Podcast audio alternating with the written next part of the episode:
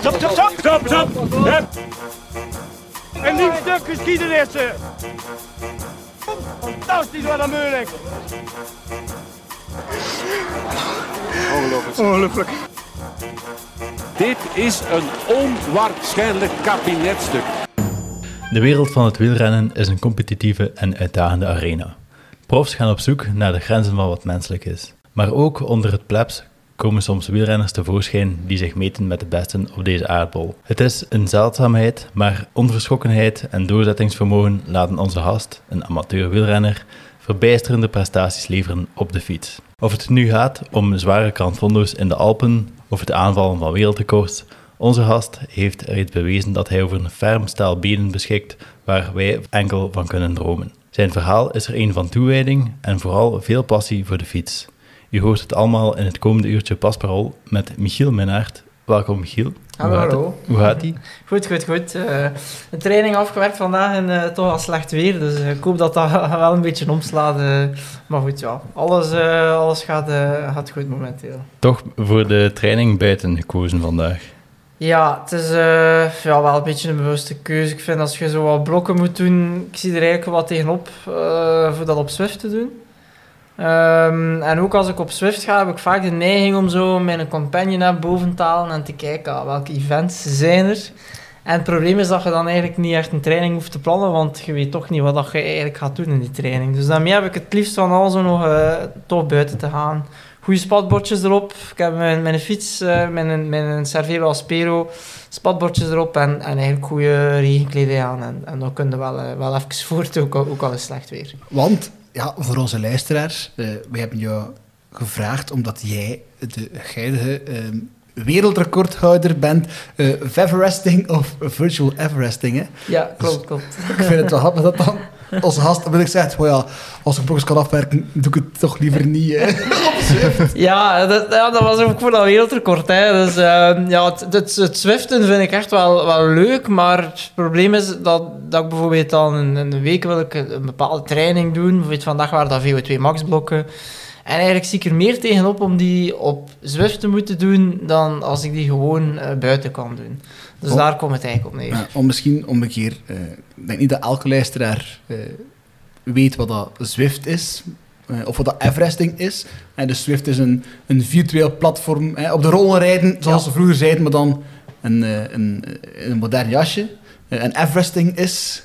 Everesting is de hoogte van de Mount Everest, dus 8.848 hoogtemeters, die moet je proberen doen in één rit. En hoe doe je dat? Uiteraard niet door de Mount Everest te beklimmen met de fiets, want dat gaat niet. Maar dus is het concept bedacht van, als we nu gewoon één helling, welke dan ook, herhalen doen tot als je aan die 8.848 hoogtemeter zit, dan heb je eigenlijk aan de challenge Everesting voldaan. Dus dat is eigenlijk het principe. Je rijdt dezelfde helling op en af, het mag geen lus zijn, het moet echt gewoon dezelfde helling op en af zijn tot als je die 8.848 hoogtemeters hebt. En dan heb je het volbracht. Vooraleer dat we verder gaan, ik ga een keer een vraag stellen aan Aaron. Wat is het maximum aantal uur dat je op de rolmel hebt gezeten? Op Zwift, ja. Dat zal 2,5 uur zijn, denk ik. Ja, dat zal bij mij ook zoiets zijn. Michiel, hoeveel tijd heb jij je wereldrecord gezet? Iets minder dan 6 uur, dus dat is wel even wat langer. Ik denk dat iedereen die ooit op de rollen gezeten heeft, wel weet dat 6 uur daarop rijden echt... Absurd. Haalt is waarschijnlijk. Ja, het eerste uur valt mee, het tweede uur ook nog. Het derde uur denk je van, ik zit eigenlijk nog maar in de helft. Het vierde uur denk je van, het gaat lukken. Het vijfde uur moet je eigenlijk gewoon erdoor sleuren. En dan het zesde uur is het op automatische piloot van, oké, de minuten aftellen zelfs. Maar op zich, een keer dat je daar... Het is ook de doelen die je stelt. Dus als je op de rollen gaat, vind ik met de gedachte van, ik ga er 2 uur op, dan lijkt dat 1 uur al lang. Als je daarentegen zegt van, het zal 6 uur zijn, dan heb je wel zoiets mentaal van, oké, ik zit nog maar daar, die 2 uren, dat is wel oké. Dus ik denk dat het ook soms een mentale kwestie is. Ik heb dat ook gedaan bewust bij de fietsenwinkel Bataya. Zodanig dat daar ook wel de nodige afleiding was rond mij. Dat was op vlak van materiaal niet altijd ideaal, omdat je natuurlijk... Ja, je had dan iemand die voor je meereed met de fiets. En dan kwam er iemand daarop zitten die verbinding... Dat was, denk ik, de Wolf, die even kwam kijken. En die zei, ja, hoe werkt dat hier? En ik zie hem zo al op een knop duwen voor verbinding te maken. En dan... Plots viel bij mij alles weg. Dus dan wist ik van, ja, Lap heeft eigenlijk verbinding gemaakt. Waarschijnlijk met mijn rollen. En mijn broer al hier even... dus dan staan er zo 10 seconden stil. En dan zeg ik, ja, disconnect. En dan kan ik de mijne weer connecteren. Maar op zich zorgt dat wel voor de nodige afleiding. En ook mensen rond u die dan wel supporten. Er waren daar ook mensen die samen konden fietsen met u? Ja, dus dat was eigenlijk ook zowel wat opzet van de winkel. Ook wel mijn sponsor eigenlijk, Bataya, die zei van we gaan daar echt een event van maken. Dus we gaan niet gewoon in de stilte bij u thuis en dan zet je wat bestanden online om te verifiëren dat je dat gedaan hebt en voilà. Ze worden daar eigenlijk echt wel een soort van event van. En ze hebben dat samengewerkt met Wahoo. Dus Wahoo heeft dan 3 sets kikkers geleverd, met ook schermen bij. Dat was eigenlijk wel ideaal, want dan kon ik rijden in het midden en dan zat er iemand links, die wel ook echt wel een hele tijd meegereden heeft. En dan rechtsaf en toe een keer iemand die ook kwam meerijden. Dus dat brengt zo wat de verveling eruit. Mm-hmm. Zijn daar bepaalde...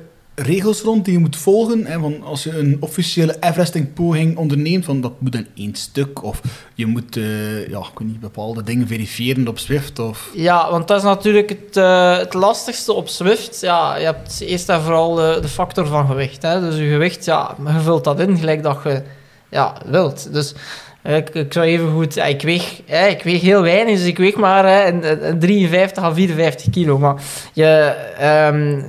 ik zou daar even goed 45 op kunnen invullen. Maar je moet uiteraard achteraf een video kunnen insturen. Dat heet dan een inweegvideo.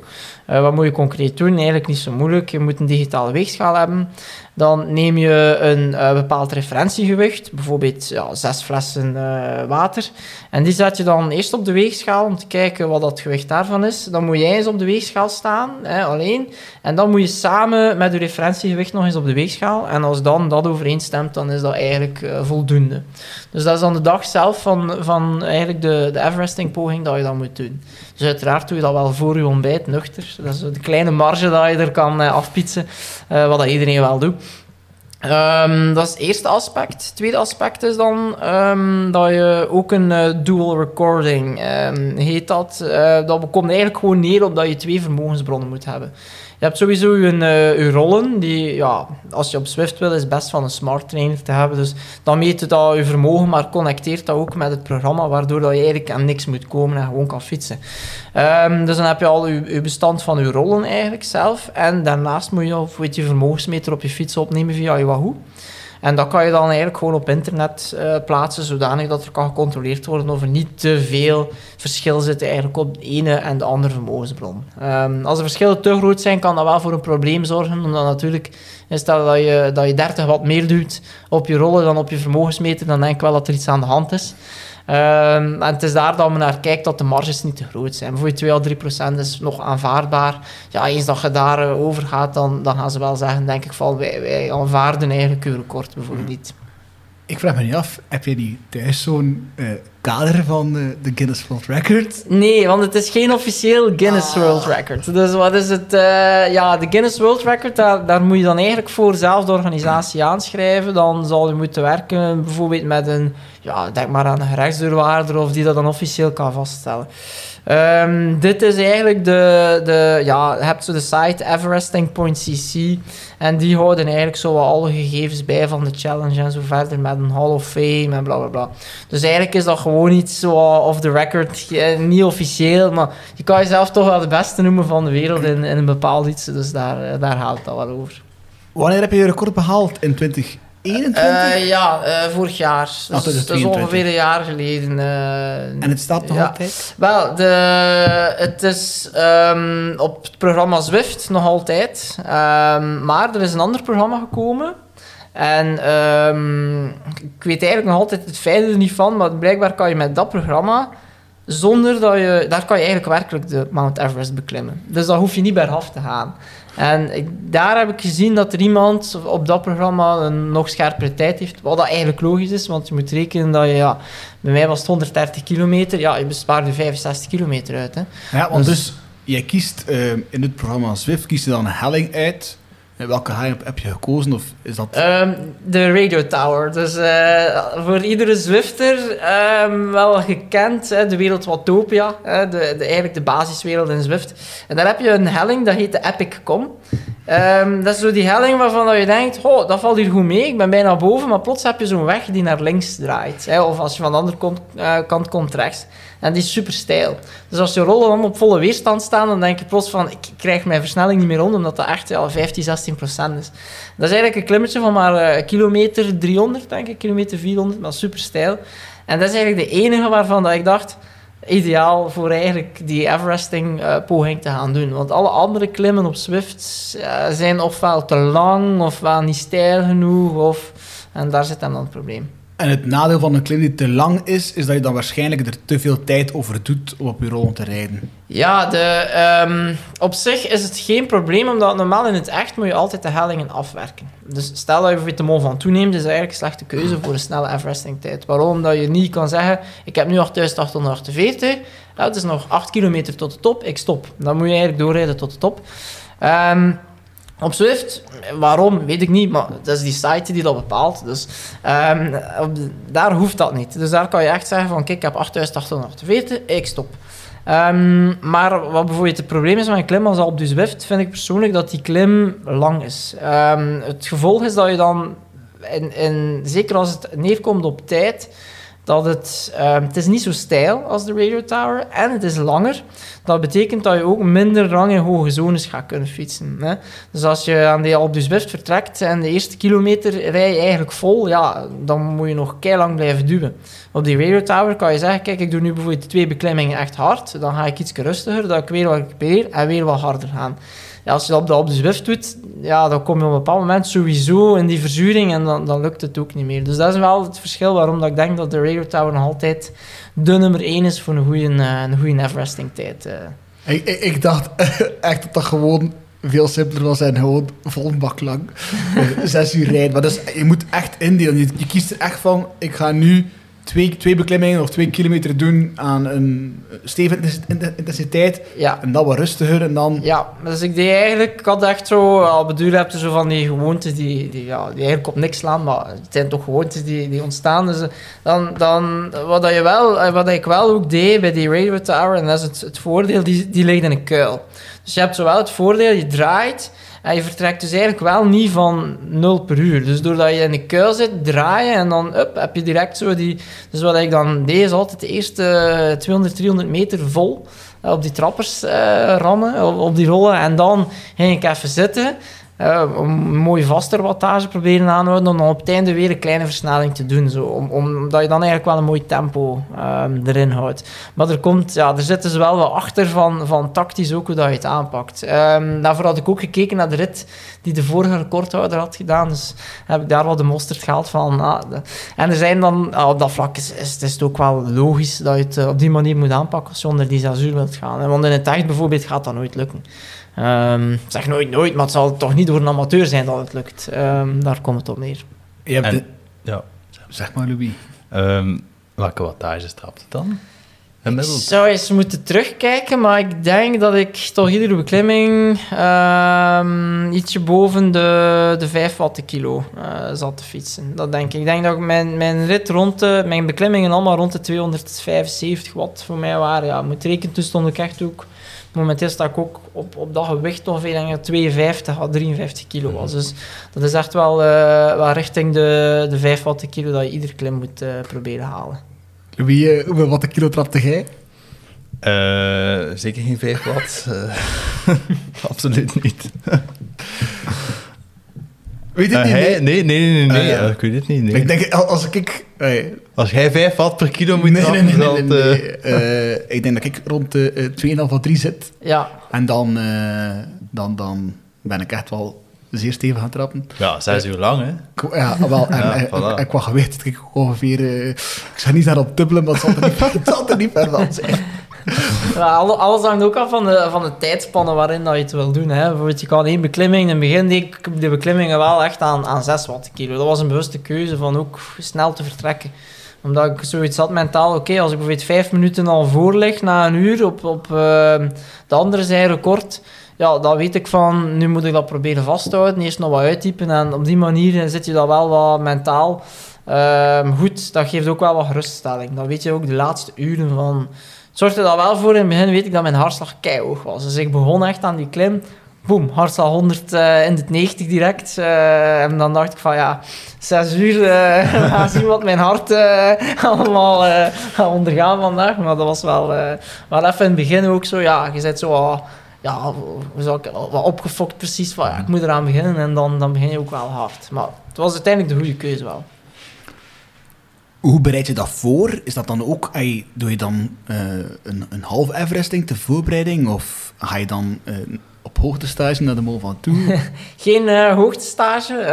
Het zou ook raar zijn dat je dan buiten gaat gaan klimmen, eigenlijk voor dan binnen een record te gaan pakken. Dus dat is het gemakkelijke aan Zwift, dat je gewoon thuis in een home trainer moet staan hebben, dat je smart trainer en dat je dan kan trainen. Hoe heb ik dat eigenlijk gedaan? Dus ik had wel het idee om dat aan te vallen. En dan heb ik eerst eens gekeken wat een half Everesting, wat dat daar eigenlijk lukte. Maar ik ben dat wel eigenlijk stapsgewijs beginnen aanpakken. Dus ik ben dan in oktober al. Eind oktober ben ik begonnen met zo die, wat te freaken op die Radio Tower eigenlijk. Van gewoon van die dwaze ritjes gewoon op en af de Radio Tower. En dan ben ik dat geleidelijk aan gaan uitbouwen. Dus ik ben begonnen met een uur en kijken van hoe voelt dat, wat kan ik aan. En dan proberen op die manier te gaan verder gaan. En dan heb ik eens een halve Everesting gedaan die supergoed ging. En dan wist ik van oké, als ik eigenlijk een dag heb die redelijk normaal is van de laatste maanden, zal dat wel moeten lukken. Zolang als ik geen enorme inzinking zou krijgen op het einde, want je moet natuurlijk je versnelling nog blijven rondkrijgen. Hè. Dus dat is wel het principe. En ook nog belangrijk, dat heb ik ook nog laten doen bij Bataya, een grote cassette laten steken op de Wahoo. Dus ik denk dat ik een 32 had zitten of een 34 had zitten. Want uw smart trainer moet op 100% trainer difficulty staan. Met andere woorden, zo realistisch mogelijk. Hè. Als hij op 100% staat, moet dat normaal het gevoel geven dat het in tech is om een helling te doen van dat percentage. Ja. En dan kies je voor een grote cassette, zodat je toch wel lichter kan trappen. Ja, want ik had zoiets van... Oké, thuis heb ik het met een half Everesting kunnen doen, met bijvoorbeeld een 28, geen enkel probleem. Maar ja, dat is ook het punt dat je weet van de laatste uren ga je niet meer de macht in de benen hebben dat ik in het begin heb. Dus vandaar moet je wel zien, want je kan zo op een helling rijden van 15%. En als je dan je versnelling niet meer rondkrijgt en je rijdt nog aan 30 omwentelingen, dan gaat je wattage plots heel hard naar beneden. En dan ga je echt ook stilstaan in dat programma, dus dan rij je nog 4-5 per uur. Dan kan je tijd plots wel, je 10 minuten dat je zo opgebouwd hebben van voorsprong, kunnen erop weg zijn op die manier. Dus vandaar zien dat je toch wel omwentelingen kan blijven maken. Daar komt het op neer. Is er de intentie om dan ooit een keer het wereldrecord echte Everesting aan te pakken? Ja, die intentie was er eigenlijk zo al wat vorig jaar, maar door omstandigheden is het dan er niet van gekomen. Ik zat dan met de verhuizen in augustus, dus ik had zo wel wat plan daar, maar uiteindelijk is dat niet gelukt om mij daar eigenlijk achter te zetten. Die intentie zit nog altijd ergens in mijn hoofd. Maar dit jaar word ik dan voor de tweede keer papa, dus dan weet ik dat dat ook weer een hindernis is, omdat dat wel echt iets is dat moeilijk is om op dat jaar te doen. Hè. Je moet wel echt heel veel tijd erin investeren. Dus die intentie is er wel nog altijd, maar het komt er eigenlijk op neer dat ik het een keer zou moeten omzetten naar een training doen in Ardennen en ik kijk daar. Ik heb zowel al de klim in mijn hoofd ook, dus ik heb wel al het cijferwerk heb ik al gedaan. Dat had ik al gedaan eind 2020. Mogen we dat weten? Ja, dat is geen geheim. De huidige Belgische recordhouder is Sieben de Valkeneer. Ik weet niet of dat jullie die kennen, maar hij heeft het huidige record en hij heeft dat gedaan op de, naar mijn mening, ook meest geschikte helling in België. Dat heet Les Anclaves. Dat is eigenlijk vlakbij Bouillon. Ik ben er ook toevallig eens gepasseerd en dan dacht ik van wauw, mooie steile klim. Niet echt bochtenwerk erin, zo één flauwe bocht in, dus je kan ook wel in de afdaling recupereren. Dus je gaat niet weer moeten optrekken. En daarom denk ik dat die helling het meest geschikt is. Het is ook 13% gemiddeld. 1 kilometer, 1 kilometer 100, niet langer. Maar is eigenlijk ideaal qua omstandigheden. Het ligt ook zo in een bos ingesloten, dus qua wind... het is natuurlijk altijd... het weer weet je niet op voorhand. Hè. Dus als je zegt, ik ga die datum doen... Eigenlijk is dat ook niet zo de goede aanpak voor de beste tijd. Omdat als je je datum al op voorhand prikt, is dat misschien wel handig om daar naartoe te werken. Maar voor hetzelfde geld staat de wind keihard in het nadeel, bergop. Ja, en dan zou ik er eigenlijk al niet echt aan beginnen voor die recordpoging te willen halen. Want je weet dat je... Ja, dat je als je bergop die wind tegen hebt, dat je eigenlijk zelfs al ontwikkelt uit de wattage, dat je toch niet aan de vooropgestelde tijd raakt. En daar maak je wel het verschil, hè. Dus op de bergop. Want bergaf ga je toch... Ja, je gaat niet beginnen sprinten gelijk een gek iedere keer dat je de afdaling in gaat. Dus vandaar gaat het verschil daar kleiner zijn. Dus dat zou de ideale omstandigheden zijn. De huidige recordhouder was, dacht ik, een Ier. Die heeft dat erg gedaan op zo'n klim van 15%. Gewoon een baan rechtdoor. En die heeft ook echt meer dan een jaar zitten wachten en kijken. Maar die woonde daar ook vlakbij, dus dat ging wel voor de ideale omstandigheden. Dus dat betekent de wind goed mee, bergop. En zodanig dat hij dan eigenlijk bergaf kan wat recupereren. En dan verliest hij daar wel wat tijd, maar je gaat nooit de tijd inhalen op een afdaling. Ja, want stel dat je volle wind mee hebt in die afdaling, een afdaling van 13%, is niet dat je plots 120 per uur naar beneden gaat rijden. Hè. Dat gaat ook niet, dat is ook niet te verantwoorden. Dus hoeveel keer moet je het dan op? Goeie vraag. Ik dacht iets in de 50 keer. Ik ben echt benieuwd hoe lang dat we dat zin volhouden. Zo keer op keer diezelfde haling. Pakt 5. Misschien moet ik het proberen van de zomer. Ik denk dat iedereen in staat moet zijn om een Everesting te doen, maar het gaat hem gewoon over de tijd en de intensiteit waar je mee rijdt. Hè. Dus je hebt eigenlijk heel veel mensen die dat ook gewoon doen en die daar 15 uur mee bezig zijn, hè, op die dag. En dus dat lukt, maar dan nog moet je toch iets wat getraind zijn. Getraind moet je altijd zijn. Ja. Het zou onverantwoord zijn dat je dat helemaal ongetraind doet. Maar ik wil zeggen, waar dat ook je atletische limieten liggen, maakt eigenlijk niet echt uit voor zoiets te volbrengen. En dat is wel een mooie aan zoiets, vind ik. Dat je, je hebt er die daar... Ik heb daar zelf dan een uitdaging van gemaakt om dat snel te doen. Als ik dat wil doen, wil ik dat snel doen. Maar ik kan evengoed mensen hebben die zeggen, dat wil ik ook doen. En die doen daar dan dubbel zo lang over. Dus dat is eigenlijk het leuke, dat je dan evengoed dezelfde challenge hebt volbracht. Ik wil dat toch wel even kaderen, hè, want die 8800 hoogtemeters... Ik en Louis hebben in september de Peakstour gereden in Engeland. Dat was 3000 hoogtemeters. De Marmotte, die straks wel nog aan bod zal komen, is 5000 hoogtemeters. Dus dat is nog een keer 3000 bij. Dat is echt wel... stevig klimmen. Dat is niet dat, ik denk niet dat er snel een ritje in de Tour 8000 hoogtemeters zal hebben. Nee, dat denk ik ook niet. Maar ik denk dat dan de Tour bijvoorbeeld zijn doel eigenlijk voorbij schiet. Omdat je dan een te lange rit gaat hebben die ook niet meer per se gaat neerkomen op het... Want dat is nu wel zo, bijvoorbeeld bij profs gaat het er ook niet over van wie kan het langst gewoon blijven rijden op een bepaald niveau. Het gaat erover wie kan binnen het vooropgestelde parcours... eigenlijk de hoogste watts en watts per kilo's halen. Dus op dat vlak, denk ik, moesten ze in de Tour beginnen met zoiets dat ook de profs niet aanspreekt, omdat dat ook niet past binnen het wielrennen. Het gaat erover om snel te zijn. Dus als je dan echt zo gaat beginnen met van die ultra-challenges, zoals dat heet, dan denk ik dat eigenlijk... Het zou ook saai zijn, hè.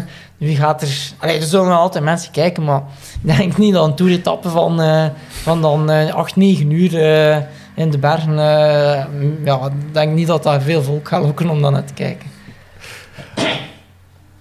Voor uw virtuele wereldrecord, hoeveel weken of maanden voorbereiding gaat daar aan vooraf? Uiteindelijk een 3-tal maand, denk ik. Hè. Dus ik heb dan eind oktober een stevige buikgriep te pakken gehad. Eén van de vele buikgriepen die ik had heb vorig jaar. Dus dat is zo.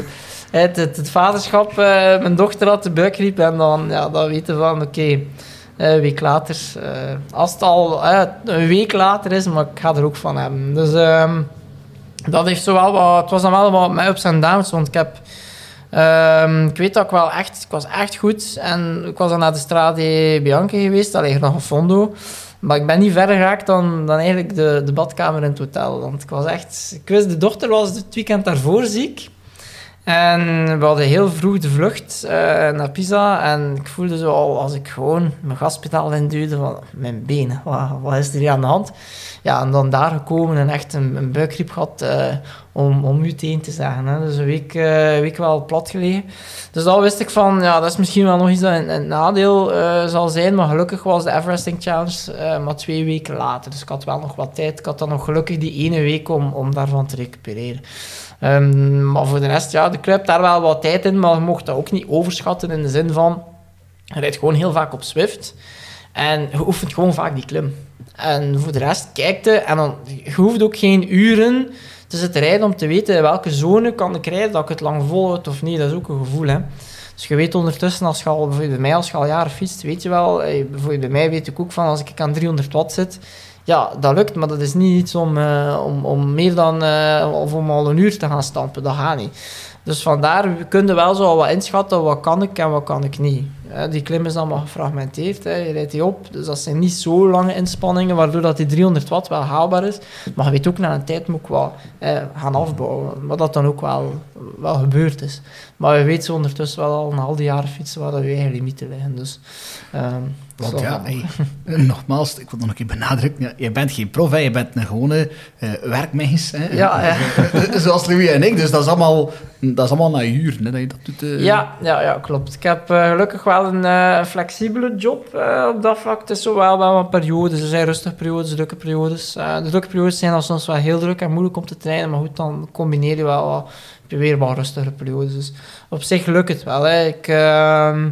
Ik moet zeggen, maar ja, ik werk inderdaad ook gewoon ongeveer mijn 38 uren in de week, zoals de meeste mensen. Dus vandaar, het is na de uren, hè, 's avonds, dan een keer in het weekend, een keer een halve vrije dag. En dan moet je die tijd wel echt benutten voor te fietsen. Hè. En hoeveel uur traint Michiel in de week gemiddeld? Dat varieert. Ik werk wat opbouwend. Hè. Dus ik ben van de aanpak, zoals denk ik de meesten die wel wat training doen, dat je eigenlijk 3-tal weken afwerkt en dan een week rustweek neemt. Dus mijn eerste week is dan ietsje minder, mijn tweede week meer. En dan probeer ik nu ongeveer laten we zeggen, gemiddeld rond de 15 uur zit ik in de week. Dat is veel, maar we rekenen wel al dat daar bijna 8 à 9 uur zeker gewoon werkverkeer in zitten. Dus dan maakt dat wel direct een verschil. Hè. Ik heb ongeveer 2 uur per dag. Als ik naar het werk fiets, ben ik zeker 50 minuten gemiddeld per rit wel al op gang. Dus dan is dat 2 keer 50 minuten. Pak ik af en toe nog een keer een omweg. Ja. Als ik een beetje te vroeger vertrek, of als het mooi weer is en het is al wat langer klaar, dan pak ik al rap een keer een omweg. En dan zit je al rap aan een uurken. En als je dat dan allemaal optelt, dat is nog een keer 1 lange training dan. Voor je de zaterdag.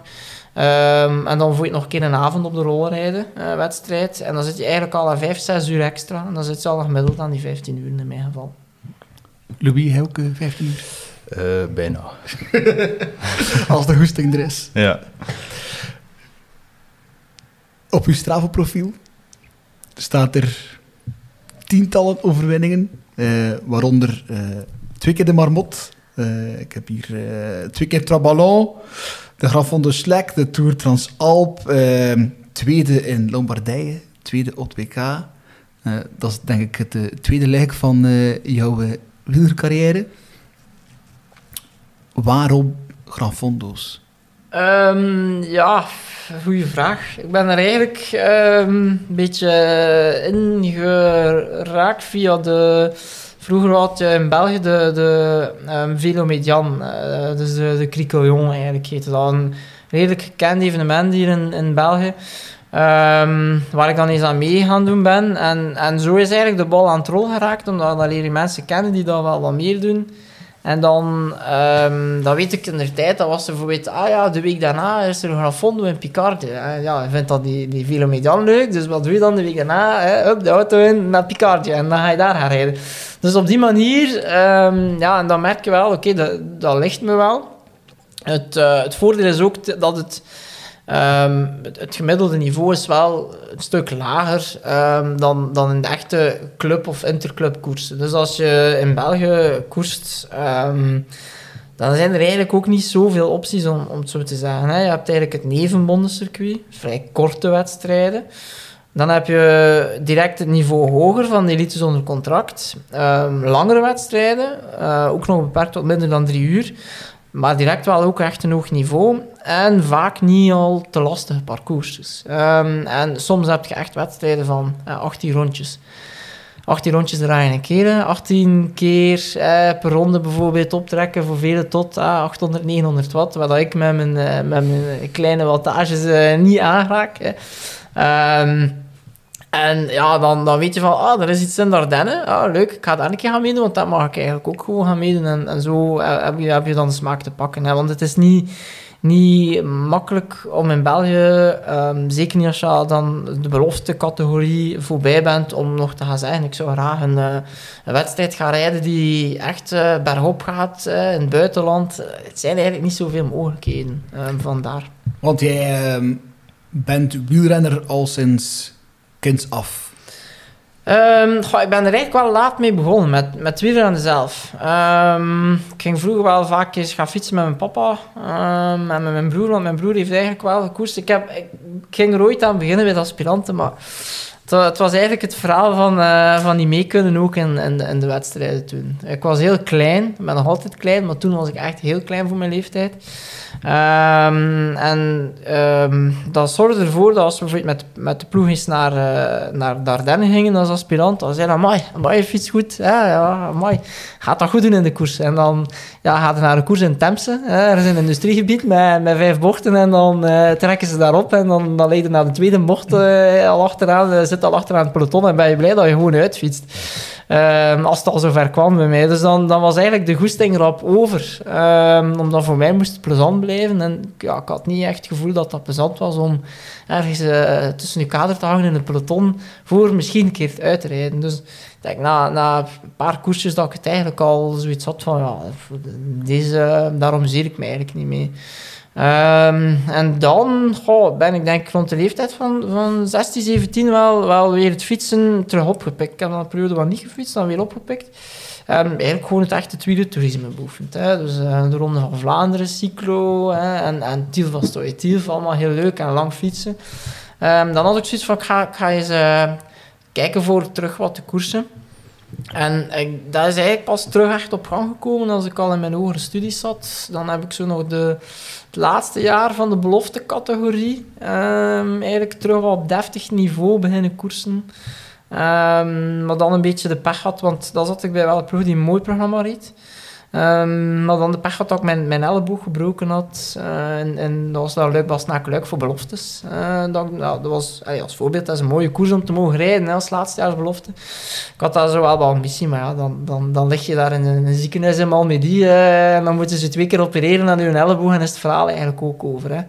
Hè. Dus dat jaar dan wel wat gesukkeld. En uiteindelijk, dat weet je, die beloftecategorie is gedaan. En dan is het verhaal eigenlijk zowel wat ten einde, vind ik, van qua als je nog ambitie hebt voor zeker op mooie parcoursen te kunnen doen. Dan, dat is wel iets dat in België is. De beloftecategorie is wel, heb je echt goede ploeg, goede opleidingsploeg. Maar ik denk, die beloftecategorie moet je realistisch zijn voor jezelf. Ik ga je niet meer kunnen profileren als klimmer. Ik denk ook niet dat ik daar eigenlijk goed genoeg voor was, om eerlijk te zijn. Maar dat komt dan wel inderdaad omdat de meeste kermiskoersen of wedstrijden voor elites onder contract op vaak dezelfde type parcoursen zijn. Ja, klopt. Dus je hebt er in West-Vlaanderen zijn er veel, maar in West-Vlaanderen is het nu ook niet bepaald voor de berggeiten. Dus, Everesting op de Camelberg. Dus daar heb je wel echt het verschil in zo'n koersen. Dus dat merk je wel. Een keer dat je die categorie van belofte voorbij bent, denk ik dat eigenlijk moeilijk is. Er zullen eigenlijk weinig renners zijn, zeker Belgische renners volgens mij, die nog prof geworden zijn door te kunnen tonen dat ze heel goed kunnen klimmen bijvoorbeeld. Ik denk dat dan eerder, ik weet nog in de tijd was Yuri Carré bijvoorbeeld, die dan wel nog een hele tijd prof is kunnen zijn, maar dat is omdat hij zodanig veel won ook gewoon bij die koersen niet zonder contract en dat was vooral zijn sterkte op het vlakke en de heuvelachtige parcoursjes wel, maar het is geen echte klimmer. Dus zo kun je wel nog wat de stap maken. Maar het is, ik heb eigenlijk redelijk rap direct besef van dat is nu niet echt hetgeen dat denk ik dat ik ook goed genoeg voor was, om eerlijk te zijn. Wanneer komt dan de switch naar Granfondo? Is dat onmiddellijk van het eerste jaar nadat de belofte carrière gedaan is, dat je denkt van oké, ik ga mij inschrijven voor de Criquielion? Ja, die was er eigenlijk het jaar daarvoor zelfs al. Omdat ik denk dat het jaar daarvoor was dat ik bijvoorbeeld de Criquielion mee reed. En dan rijd je daar vooraan en dan ik ga er nog gaan rijden. En dan combineer je dat zo met nog koersen bij de belofte. Maar het verschil is als je dat dan al combineert, dat je weet van het jaar daarna ben ik geen belofte niet meer, dan vraag je af, wat vind ik eigenlijk het tofste? Vind ik het het tofste om iedere weekend in de auto te kruipen naar ergens een lokaal café of een kerk in de Vlaanders en mijn auto daar te parkeren, nummer opspelden en we gaan nu een keer wat gekke toeren uithalen in de peloton en proberen een prijsje rijden. Of af en toe eens naar het buitenland gaan en dan daar eigenlijk een mooi evenement rijden, waar dat je ook wel mooie resultaten haalt, maar dat het ook niet echt, om het zo te zeggen, hoeft. Dus het is gewoon meegenomen als je de Marmotte, als je daar een goed resultaat kunt halen. Maar neem nu, als je, in mijn geval, als ik zeg, ik was vandaag ietsje minder, maar je haalt dan bijvoorbeeld nog een 20e plaats, dan kan je altijd zeggen, oké, ik heb het wel mooi gedaan vandaag. Dus dat is wel een verschil, denk ik, en dat je dan wel ook de klik maakt van, ik ga voor iets wat ik zelf ook wel leuk vind. Hoe kies jij de Granfondo's waar je aan deelneemt? Is dat op basis van periode of op basis van het profiel van de Granfondo? Want ik denk, ook voor de duidelijkheid, de meeste Granfondo's draaien wel om lange tochten, veel hoogtemeters, hè? Ja, klopt. Nu heb je wel de laatste jaren, maar dat is wel al even zo, je hebt ook wel Granfondo's die dan niet voldoen aan die hoogtemeters. Hè, waar dat bijvoorbeeld 2000 hoogtemeters toe beperkt is, of zelfs de afstand ook, 120 kilometer. Maar laten we zeggen, de echt grote en gekende evenementen hebben eigenlijk alle twee die voorwaarden echt. Hè. Neem de Marmotte, is 175, 5000 hoogtemeters.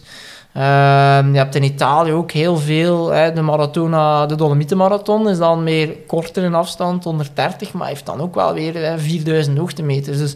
Dus het moet eigenlijk wel aan die voorwaarden voldoen, wil het een echt groot evenement zijn, denk ik.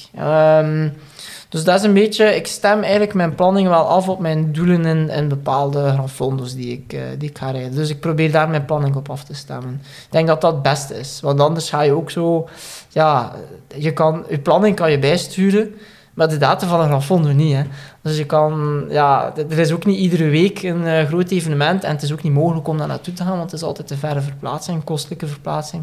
Dus vandaar kijk ik wel, zou ik willen doen volgend jaar, wat zijn mijn doelen en dan stem ik mijn planning daarop af. Het is niet dat je elk jaar een Granfondo hebt waar je zegt van, daar wil ik zeker weer naartoe. De Marmotte is wel zo eentje bij mij. Soms denk ik van, ik heb genoeg van die Marmotte. Omdat het is nu niet dat de organisatie bijvoorbeeld is ook niet... als je kijkt naar een Italiaanse Granfondo, het is niet te vergelijken. Dus als je naar een Italiaanse Granfondo gaat, dan is dat wel echt... Ja, daar staat echt een evenement op poten, om u te zeggen. Ik vind dat bij de Marmotte niet altijd het geval is. Dat is zo... Ja, ze doen ook soms maar wat. Hè. Ze zeggen, het parcours is verkeersvrij, maar... Ja, je moet toch je behoeden voor wat plotse wagens die opduiken en bla bla. Als ze in Italië zeggen, het is verkeersvrij, dan gaat er nooit een auto parcours komen. Hè. Okay. Dus dat is echt wel een verschil. De Italianen hebben het wel beter onder de knie om te weten van... dus de Franse slag bij... Op het niveauverschil te duiden. Dus we nemen de podcast op dinsdag 7 maart. Ik ben sinds gisteren terug van de Granfondo Strade Bianche. En ik heb zeer lange tijd geschipperd tussen de vlag van verkeersvrij of niet verkeersvrij. Ja, dat wordt altijd aangekondigd, zo'n regel. Ja. Je mocht maar zo ver achter zitten op de eerste. Ja, en een lekker bodyfit met de das omgedaan. En anders had je de strijd gewonnen of verloren. Maar het klopte niet, want de gele vlag zou op 20 per uur liggen en... Dus hij was veel sneller, ik kreeg 24 en komt er niet uit. Maar ik vond het wel heel slecht geregeld.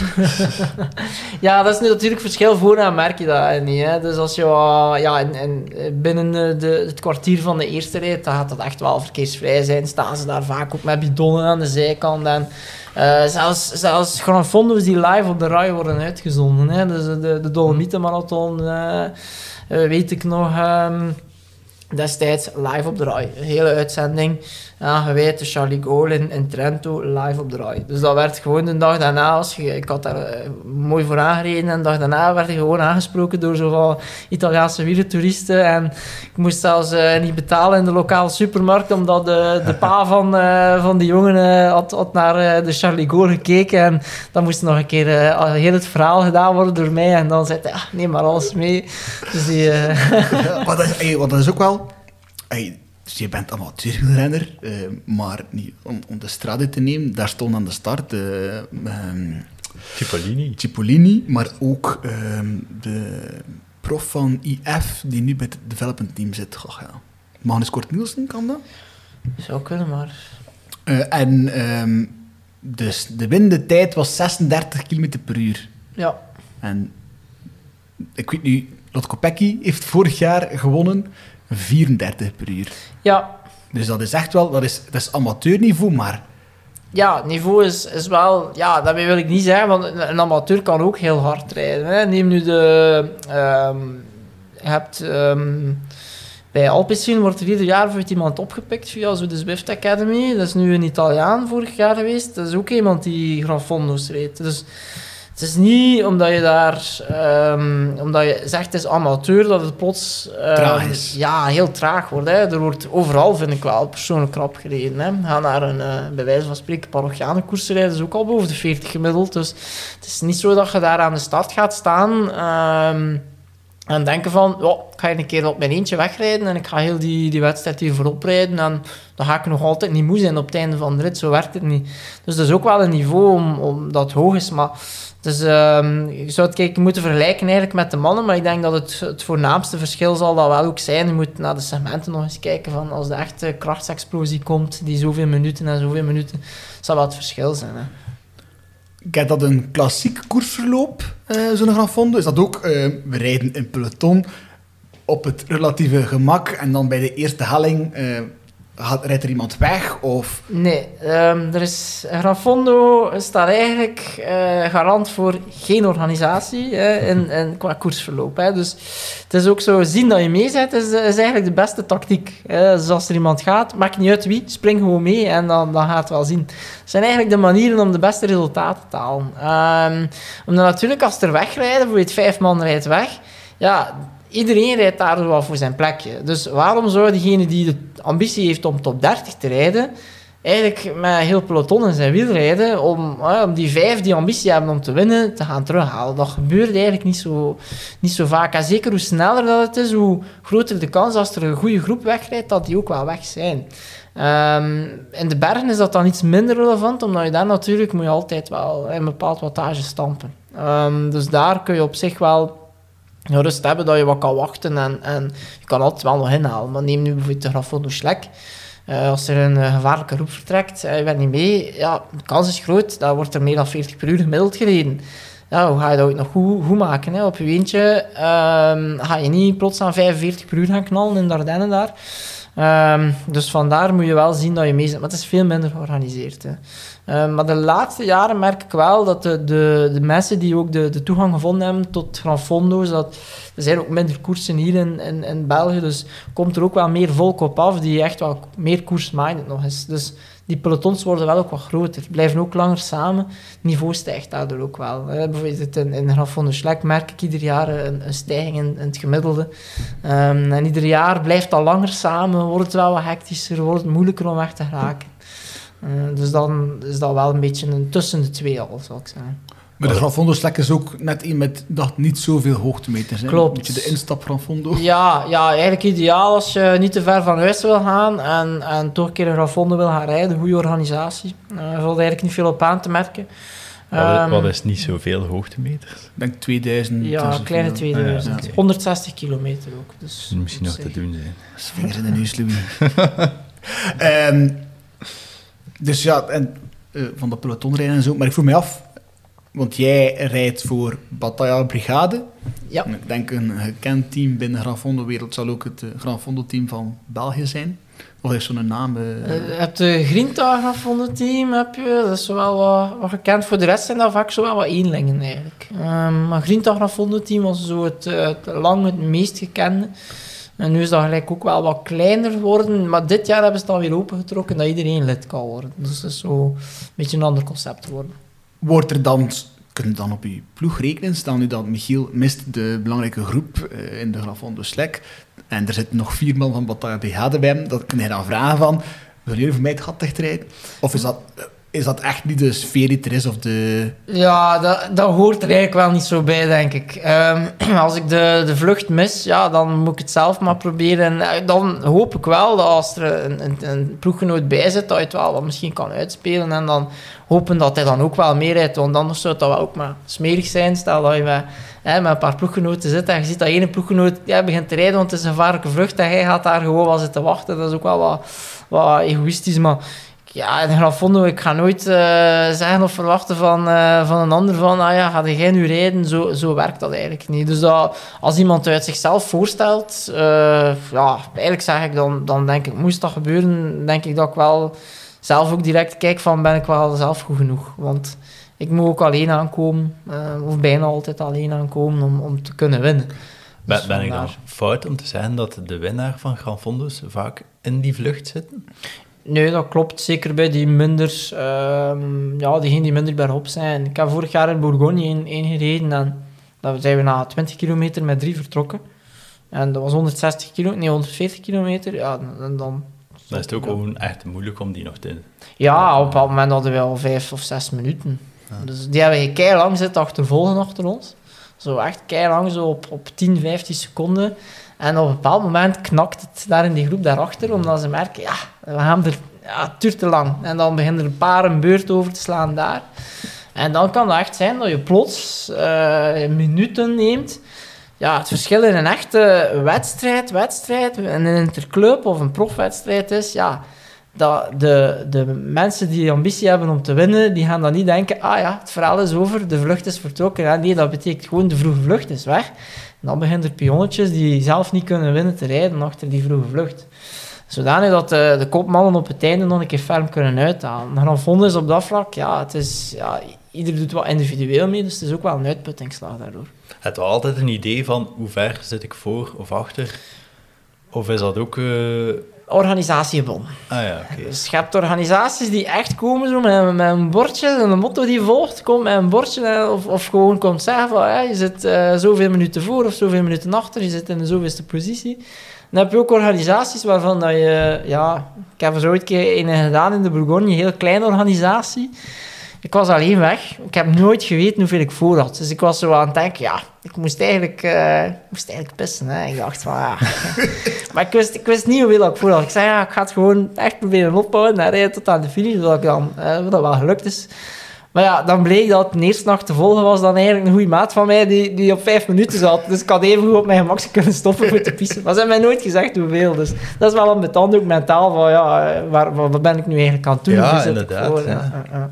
Je weet niet wanneer dat je kunt sparen, wanneer dat je een beetje extra moet geven als je die tijdsindicatie niet hebt van hoe ver zit ik voor of achter. Nee, je zit op je eigen aangewezen, hè, op dat vlak. Dat is vaak wel zo in die Granfondo's. Dus op zich, ja, je merkt het ook wel. Hè. Bijvoorbeeld in de bergen weet je ook van, oké, als de eerste wegrijdt en ik kan hem niet volgen, ja, je weet ook welk wattage dat je dan ongeveer trapt. Probeert dat te blijven trappen.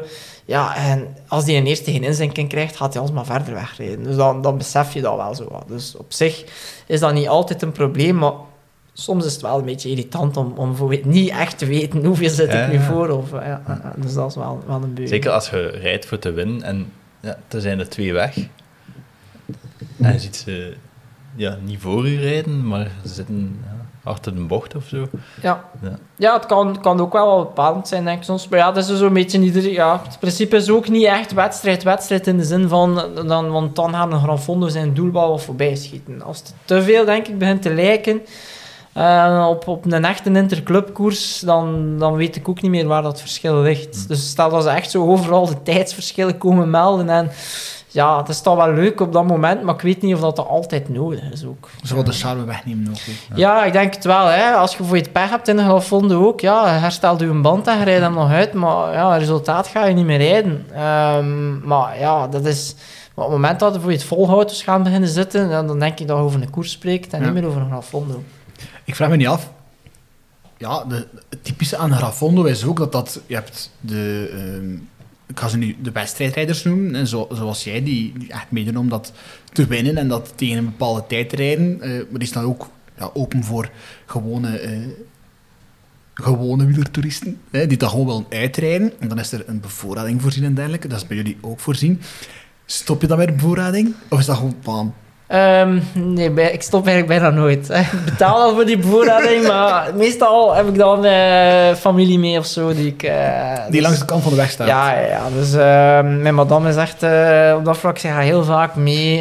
Ze is ook uit het koersmilieu en het koersmilieu opgegroeid. Dus ze gaat ook wel heel graag mee. En dat is ook ideaal dat je iemand hebt langs de kant om een wees de bidon te geven. En dat is eigenlijk bij de meeste mensen die daar vooraan rijden wel. Ik heb de indruk dat iedereen die daar vooraan rijdt op de een of andere manier zot genoeg is om ook zijn entourage rondom hem zot genoeg te krijgen van ga mee, je moet de bidon aan geven. Dus het is eigenlijk wel grappig dat je dan denk ik wel iedereen mee betrekt in je verhaal van die wedstrijden. En dat is denk ik ook wel het feit, als je daar vooraan rijdt, heb je ook wel een reden van, als je een bidon kunt aangeven, dan kan ik misschien weer wat plaatsjes opschuiven, of moet ik al wat minder energiever doen, waardoor dat ik op het einde misschien iets beter ga zijn. Mijn vader gaat ieder jaar eigenlijk mee naar de Marmotte. Die heeft daar al jaar en dag altijd bidon aan mij. Dus dat is ook zoiets. Vanaf de eerste keer dat ik meedeed, in de Marmotte ben ik enkel gestopt aan bevoorradingen als er iets mis was. Als ik bijvoorbeeld mijn maag- en darmklachten zat en dan echt cola nodig had, dan stop ik. Maar anders eigenlijk nooit. Het is niet dat er daar zo de kop roept die nu zet. We gaan allemaal samen stoppen. We drinken cola en we rijden verder. Nee, heel vroeger zou ik dat misschien zo in de eerste Granfondo zo al wat gehad hebben. Omdat dan ook... het niveau was ook wel in de breedte lager. Dus ik zeg dat speciaal in de breedte. Omdat ik denk, degenen die daarvoor aanrijden vroeger... die konden ook eigenlijk goed klimmen. Dus dat is niet anders dan nu. Maar ik denk dat je nu minder kan permitteren om een keer te stoppen aan de bevoorrading. Want... waar dat vroeger de tienden bijvoorbeeld de mensen was die 8 uur in de week zou gedaan hebben, is dat nu iemand die 14 uur in de week traint, die een trainingsschema volgt, misschien zelfs al een bepaald voedingsschema zit te volgen, die zelfs een bepaald pacingschema maakt met zijn wattage van wat kan ik waar doen. Dus dat wordt wel allemaal wat beter voorbereid, denk ik, door de brede kern dan vroeger. Dus natuurlijk ook, je ziet die tendens, je ziet al van de profs, dus wat gebeurt er? De profs rijden met een wattagemeter. Die waren heel duur, die worden goedkoper. Dus als je daarmee begint te trainen, gaat je wel gaan inlezen, hoe moet dat? En je bent je lichaam ook beter te kennen. En ik denk dat daardoor ook heel veel mensen, dat het niveau algemeen in de breedte wel ook toeneemt daardoor. Hoeveel Granfondo's rijden ze op een jaar? Ik denk een 8-tal of zo. Het zal zoiets zijn. Max 10. Wat is een eerstvolgende? Goeie vraag. Op 7 mei heb ik de Granfondo Espas Cycle gepland. Dat is eigenlijk een fietsenwinkel in Etal, ergens een dorpje in de Goom die een Granfondo organiseert. Een heel leuke Granfondo. Niet zoveel deelnemers, maar wel een leuke. De enigste eigenlijk in België nog. Is dat met het oog op winst? Die zou ik eigenlijk graag eens winnen. Ik heb de eerste editie daarvan gewonnen. En daarna weet ik al niet meer hoeveel keer dat ik tweede geworden ben. Dus ik heb daar eigenlijk bijna altijd tweede plaats gereden. Vorig jaar heb ik daar niet goed gereden. En dan had ik echt wel... de dochter was dan het weekend daarvoor weer van de zoveelste buikgriep. Dus het was zo wat de laatste buikgriep die dan vorig jaar gepasseerd is, had ik dan juist ook dat weekend. Maar het is wel eentje dat ik graag nog een keer gewoon op 1 zou staan. Omwille van het feit, ik heb de eerste editie gewonnen en daarna altijd tweede geweest en eigenlijk altijd in de sprint. Toch de duim moeten leggen voor iemand. Dus vandaar dat het leuk zijn om nog een keer te winnen. Ik heb vandaag gekeken om je ook in te schrijven. Dus dat is al helaas tweede einde. Dat is ook een waarvan ik denk dat het niveau algemeen ook stijgt. Hè. Dat is nu, qua gemiddeldes gaat dat alleen maar een stijgende lijn hè, de laatste jaren. Word je dan soms uitgenodigd? Dat bijvoorbeeld de Marmotte zegt van we zouden nu wel graag volgend jaar aan de start hebben. Nee, want ik heb... dat is goed om te doen. Ik had gewoon een keer gepolst of ze geen ticket wilden geven. En dan... dat ging niet. Nee? Dus dan word je... Je hebt wel Granfondo's waar dat je gewoon mag starten. Zonder inschrijvingsgeld? Dan moet ik het inschrijvingsgeld niet betalen. En dan ga je bijvoorbeeld een keer ergens een verslag opstellen of iets dergelijks. Dan lukt dat wel. Maar bijvoorbeeld de Marmotte, ik moet daar eigenlijk altijd evenveel inschrijvingsgeld voor betalen als ieder andere deelnemers. En voor de meeste granfonds is dat zo. Voor Etal betaal ik het ook. En voor Etal betaal ik het met plezier, want daar word ik de winst aan me toegeschonken. Dus dan zou ik het zelfs erg vinden soms om te denken, ik ga kijken voor gratis mee te doen. Want op zich, de winst gaat net goed toe. Dus. Is dat ook met een winstpremie? Nee, daar zijn eigenlijk geen regels rond. Dus je kan even goed een Granfondo gaan doen ergens in een bepaald land waar daar een of andere sponsor keiveel geld tegenaan gooit. Dus dat is mooi meegenomen dan. Maar je kunt ook naar een Granfondo gaan waar ze je een beker geven. En dat ze zelfs zeggen, ja, je hebt ook gewoon in je categorie, maar je krijgt maar één beker, hè. Je mag de bekers niet cumuleren. Dus van eigenlijk heel extreem, dat je voor je de fiets krijgt van €5.000, tot dat je eigenlijk gewoon een beker krijgt en een flesje wijn bijvoorbeeld. En doet dat niet dan dezelfde fles wijn die je bij de inschrijving al gewoon kreeg. Dan heb je eigenlijk 2 flessen wijn. Dus dat kan echt variëren, hè.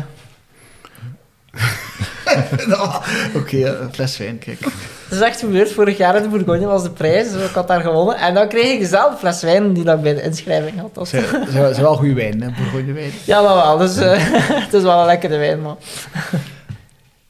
Die 8 Granfondo's die je rijdt op een jaar, is dat echt specifiek pieken dat je doet in je trein? Dat je zegt van, oké, ik bouw op en dit wordt mijn periode waar ik weet dat ik echt goed ben. En dan neem ik terug wat rust en dan ga ik terug naar... Of is dat gewoon ook een volledig jaar door op hetzelfde niveau dat je rijdt? Of? Ja, goeie vraag. Want dat is iets wat ik mezelf wel wat kwalijk neem. Want ik denk dat ik dat eigenlijk altijd al zo wat gedaan heb. Zonder echt plan of te weinig met een plan opgebouwd naar... Dus eigenlijk relatief weinig pieken. Gewoon zien dat ik goed ben, maar het kan even goed in die Granfondo zijn dat je dan toevallig een keer merkt van, nu is het een goede periode. En er zat eigenlijk weinig, bij mij iets te weinig structuur achter, denk ik. Ik probeer dit jaar wel iets meer erin te krijgen. Moet ook wel werk, gezin, moet plannen. Dus dan moet ook wel echt proberen om, als ik dan iets minder Granfondo's rijd, bijvoorbeeld, om te zien dat ik daar wel zeker goed ben. Wat ik voor het vorig jaar gemerkt heb van mezelf, is dat ik dan... Ik had dan die Everesting poging, was ik heel goed. En de maand daarna ook echt heel goed. Maar dan daarna is het eigenlijk zo wat bergaf gegaan. Ook te weinig getraind zoals dat moet voor bijvoorbeeld de Marmotte. Want de trainingen zijn wel specifiek. Zeker als je niet in de bergen woont. Het is niet zo dat je heel vaak lange FTP-blokken gaat gaan doen. Hè. Dus dan moet je echt wel daar al aanzetten om dat oftewel op de rollen te doen. Oftewel te gaan zeggen, nou, kijk, ik ga naar daar of naar daar even... langs de Schelde kan het voor mij nog, omdat ik relatief... ik weeg weinig, dus ik zit rap aan. Ook al is dat op het vlakke, zit ik wel rap aan mijn watts per kilo. Mm-hmm. Dat is het verschil. En voor ons luisteraars die zeggen van, ik wil een keer de Marmotte rijden, dan heb je wel echt een specifieke training dat jij voorbereidt van tegen je FTP dat je aanrijdt. Ja, wat ik wel het beste mee af... ben voor iets zoals de Marmotte zijn, eerst je zones juist bepalen. Je kan dat zelf doen met een powermeter. Je kan ook een conditietest gaan doen, er zijn genoeg mogelijkheden. Maar eigenlijk kom je met een eigen powermeter al heel ver. Hè. Zolang als die goed en consistent meet, is er eigenlijk heel veel mogelijk om goed te trainen. Het punt is dan vaak wel dat je best met lange blokken werkt, vond ik zelf. Zeker als je niet de ambitie hebt, als je gewoon ambitie hebt om daar je maximale niveau te halen, voor wat dat voor u haalbaar is, zijn die lange blokken ideaal. Hè. Het is niet zo dat je kan zeggen, ik heb 2 plaatsen verloren, want op het einde had ik geen sprint niet meer. Ja, ik denk voor een 100ste plaats, 200ste plaats, werkt dat eigenlijk niet echt zo. Hè. Dan spreken we direct over minutenverschil ook daartussen en dan komt het daar niet op aan. Dus dan denk ik dat je echt best bent, maar eigenlijk veel fietsen is nummer 1. Maar 2 ook, als je fietst, probeer dan wel de juiste zones te trainen. Dus dan heb ik het over zone 3 en 4, die wel belangrijk zijn. Ik denk de tempozone, de sweet spot, trainingen dat je dan doet, zojuist onder je drempel beginnen trainen, heet dat dan. Het tempo dat je 1 uur kan, maar die sweet spot kan je dan wel wat langer. En dan je FTP zo goed mogelijk ontwikkelen, hè, want er is een verschil tussen een test die zegt, dat kan je 1 uur. Maar als je dan 1 uur op FTP gaat rijden, dan merk je na 20 minuten al van... Dat gaat niet voor nu zijn vandaag. En dan moet je eigenlijk geleidelijk aan, denk ik, met blokken proberen uitwerken. Hè. Dus dat je begint met 10 keer 5 minuten, keer 10 minuten. Zo kunnen we geleidelijk aan opbouwen. Ik weet dat ik bijvoorbeeld in het jaar 2020, wanneer dat ik Marmotte voor het laatst gewonnen had, was ik echt wel al vanaf april of mei bezig met mijn blokken gestaag op te bouwen. En ik heb de laatste maand al geen blokken meer gedaan, maar de basis lag er eigenlijk om op de FTP goed te rijden. We hebben bijvoorbeeld nu recent een conditietest gedaan. Dus dan daar bleek dan uit dat mijn FTP momenteel dan iets minder is. Terwijl dat, ja, dat is ook wel logisch, want ik heb de laatste tijd wel andere training gedaan dan een FTP. Wat is de lastigste Granfondo die je al gereden hebt? Ja, daar moet ik niet over twijfelen. Maar dat is dan ultrafondo. Dus misschien het concept daar is dat het dus nog langer is, nog meer hoogtemeters. Dat is de Tour des Stations in Zwitserland. Dus dat is zonder twijfel wel de lastigste. Daar zat ik vorig jaar aan 10.000 hoogtemeters. Dus. En hoeveel kilometer? 230 kilometer. 10.000 hoogtemeters, 230 kilometer. Dus dan zijn we even zoet. Ja, mooi. Ik denk, als ik dan nu de vraag ga stellen, welke Granfondo zou je graag nog een keer willen, zal het misschien wel die zijn. Ja, maar het probleem dat ik ging die van het jaar eigenlijk doen, maar ik zit met een overlap, omdat het is ook het wereldkampioenschap Granfondo in Glasgow. En ik heb nu wel daar de voorkeur aangegeven, omdat ik zoiets heb van die Tour de Station bestaat waarschijnlijk binnen 5 jaar nog. En dan wordt het WK ergens gereden in Australië of in Canada, weet ik veel, maar daar ga ik niet naartoe. Dat is eigenlijk te kostelijk. Hè? Dus als je... dat is een serieuze investering en dan ga ik liever gewoon dit jaar nog een keer naar een haalbare bestemming voor de WK te gaan rijden. Ook al denk ik dat veel minder kans maak om daar te winnen. Maar goed, ja, dan ga ik binnen zoveel jaar wel nog eens die Tour de Station doen. Want die zou ik inderdaad graag eens winnen. Ik ben al 2 keer tweede geweest. En ja, het is nog niet gelukt om hem te winnen. Dus die staat wel hoog op het verlanglijstje. En is het dan met veel verschil van de eerste? Of is dat nipt? Nee, geen sprint. Ja, veel en weinig. Hè. Ik denk 5 minuten bijvoorbeeld. Nou, op de totale tijd is dat weinig, maar toch is dat, ja, dat is wel een ruim verschil.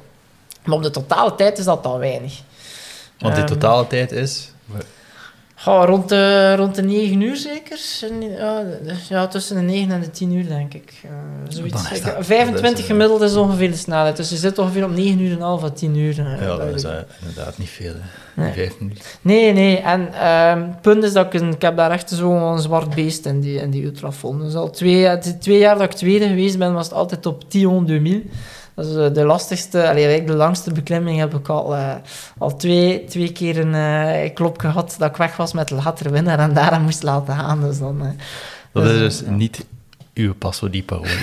Nee, dat is niet mijn Passo di Parole, klopt. Wel, kijk, ik ben benieuwd wat zijn Passo di Parole, parole, parole. Ja, het is... ik heb het Ja, nu ga ik dat weer aanzetten en dan kunnen we verder gaan.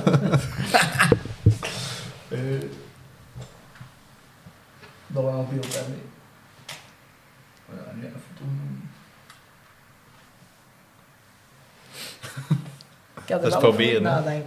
Ja? Ja? Oh, kijk. Dus je mocht gewoon terug beginnen, ja, zoals dat deed. Ik heb uiteindelijk gekozen voor de klim waar ik ook wel een haat-liefde-verhouding mee heb. En niet zoals de Thion 2000, eigenlijk een haatverhouding. Hè. En dat is eigenlijk de Alpe d'Huez. Ja, omwille van het feit, het is een mooie klim. Net iets te veel verkeer als je hem gewoon doet. Maar er zijn altijd wel toeristen ook aan het fietsen, dus dat is ook wel leuk. En ook ja, omdat ik daar eigenlijk al 2 keer dus de Marmotte heb kunnen winnen. En het is een klim die wel lastig is, die steil is, maar ook niet ultra lang. Dus vandaar... De Marmotte, komt die aan op Alpe d'Huez? Klopt, ja. Klopt. Dus dan heb je ook altijd zo'n klimkoers, zo de dagen voor de Marmotte die je kan meedoen. Vorig jaar heb ik daar nog die klimkoers kunnen winnen ook. Dus ik heb eigenlijk al 3 keer mijn handen in de lucht mogen steken op de Alpe d'Huez. En dat is wel altijd leuk om dat op zo'n klim te kunnen doen in een wedstrijd. Is dat dan ook afgesloten voor verkeer dan? Ja. Dus de Marmotte is die afgesloten voor verkeer. Dus dat is wel je mag daar pas na 3 uur of zo. Dus iedereen die voor 3 uur binnen is, wordt eigenlijk niet geconfronteerd met dalend verkeer. Ze mogen wel naar boven. Dus auto's kunnen wel naar boven. Maar op zich heb je daar niet echt last van, denk ik. Hoe snel rij je gemiddeld op de Alpe d'Huez? Goeie vraag. Ik denk dat ik rond mijn tijd momenteel rond de 3 kwartier zit. Dus dat is ongeveer 45-tal minuten. Op hoeveel kilometer is dat? 13,2 dacht ik. Dat is al de moeite. Dat is, ja, dat is stevig. Ja. Dus, ja. Het kan een beetje rekenen. Is dat dan ook iets waar je mee bezig zit? Dan dus denk van, ik wil daar de kom ophalen. Die ligt buiten mijn bereik. Ik weet niet wat dat heeft. Ik was al heel blij. Ik denk dat ik een keer in de top 10 stond ergens. Daar was ik al heel blij mee. Dus, dan denk ik top 10 of zelfs top 20. En dan weet ik dat ik bijvoorbeeld 1 minuut trager was dan Steven Kruiswijk. En daar was ik dan eigenlijk wel al 4 op. En het verschil met Steven Kruiswijk was natuurlijk dat hij in de 11e etappe van de Tour dat deed. Hè. Dat is wel niet te miskennen verschil. Maar dat is gewoon... De komhouder nu, ik weet niet wie het is, maar dat is eigenlijk echt wel buiten mijn bereik. Dan moet je echt al kijken naar een Thibaut Pinot in de Tour de France. Gelukkig even Pogacar, die zal dat misschien niet op zijn Strava zetten, want als die dat erop zet... Ja, we spreken wel over tijden van dat de profs duiken wel net onder de 40 minuten. Dus er zit echt wel een verschil op tussen de absolute winnaars daar voor de Tour versus een amateur die hem heel goed oprijdt. Is wel al 5 minuten, dus wel dat veel is. En je zegt een haat-liefde verhouding. Wat is het haatgedeelte dan? Ik heb zoals iedereen die aan de Marmotte meedoet en al meermaals heeft meegedaan, daar ook al enorm op afgezien. Hè. Zelfs al win je, dan nog sterf je daar eigenlijk. En ik ben ook al vaak daarop gestorven en plaatsen verloren eigenlijk, dat ik echt... dat het echt traag gaat. Dus ik heb daar ook al... Om nu te spreken over een verval... Ik heb er ook al jaren gehad, denk ik, dat ik gewoon op maar 1 uur boven stond. Dus dat is echt een kwartier trager. Dus dat is een enorm verschil. Dus je kunt soms echt een hongerklop krijgen. De hitte die daar een rol speelt. En ja, de positie ook. Je bent aan het terugvallen. Hè. Je zat vooraan en dan begin je geleidelijk al wat plaatsen te verliezen. En dan komt die Alpe d'Huez er nog aan. Vorig jaar, weet ik bijvoorbeeld ook in de Marmotte... Ik ben daar ook... en ik heb die aangevat met nog mogelijk zicht op podium. Ik zag ze eigenlijk op... Ja, het was 10 seconden voor mij, denk ik. Want uiteindelijk heeft Olivier Godefroy heeft dat podium gereden. Die, denk de tweede bocht zag ik hem nog 10 seconden voor mij rijden. Maar ik wist natuurlijk wel, ik speel hier alles of niks. Want ik was aan mijn achterstand begonnen, daar aan die voet. Ja, uiteindelijk ben ik maar... Van een mogelijke derde plaats ben ik maar 9e geworden. Dus dan zijn er eigenlijk nog redelijk veel mensen voorbij gereden. Dus dat is al een beetje de haatverhouding die erachter zit. Maar uiteindelijk overwint de liefde het wel voor die klim. Aangezien dat je dus ook wereldrecordhouder virtuele Everesting bent, vind ik dat misschien wel interessant om een keer een virtuele Passo di Parole te vragen. Dat is de Radio Tower. Voor de hand liggend. Heel lastige klim. Als je rollen op 100% staan, helemaal niet leuk. Maar ook daar wel wat haat-liefde verhouding. Ik heb zo al een keer Zwift-koersen meegedaan. Ik weet zelfs in het begin, als ik een Zwift-koers deed... Mijn eerste Zwift-koers dat ik reed, denk ik, wist ik niet dat daar plots een baan was naar links. Ja, virtueel dan, maar dat keistijl was. Dus ik had al mijn leven gegeven op de Epic KOM, heette dat. En dan in die wedstrijd, we draaien dan naar links.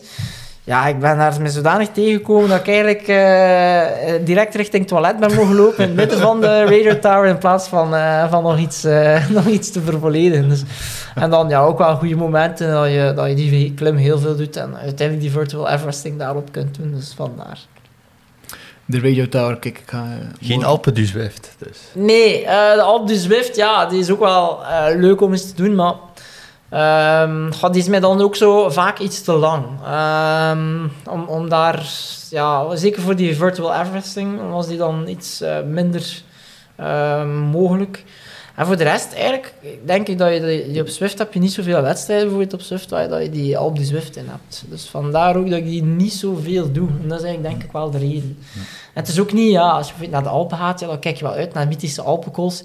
Maar Zwift is gewoon vanuit thuis op je rol. Het is niet zo dat je denkt, vanavond ga ik eens de mythische Alpe Zwift gaan beklimmen. Dus vandaar is dat wel een beetje een ander verhaal. Kijk, Louis, ik ga morgen een keer op mijn rol de Radio Tower... Ik hou er aan. Maar misschien dat ik boven ben of zo. Je moet vertrekken, je hebt de route... je kunt je routes aanduiden. En denk je zo, je hebt de route richting Alpe du Zwift. Die moet je aanduiden. Dan kan je eigenlijk, moet je direct de pijl terugkeren duwen.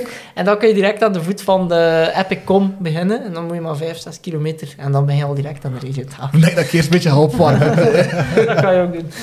Michiel, super bedankt om te komen naar onze podcast. Met plezier. Ik heb met... ik zei mijn grote ogen geluisterd, maar ja. Mijn grote oren geluisterd. En onze luisteraars, bedankt om er terug bij te zijn. Ja. En tot de volgende. Pas parool.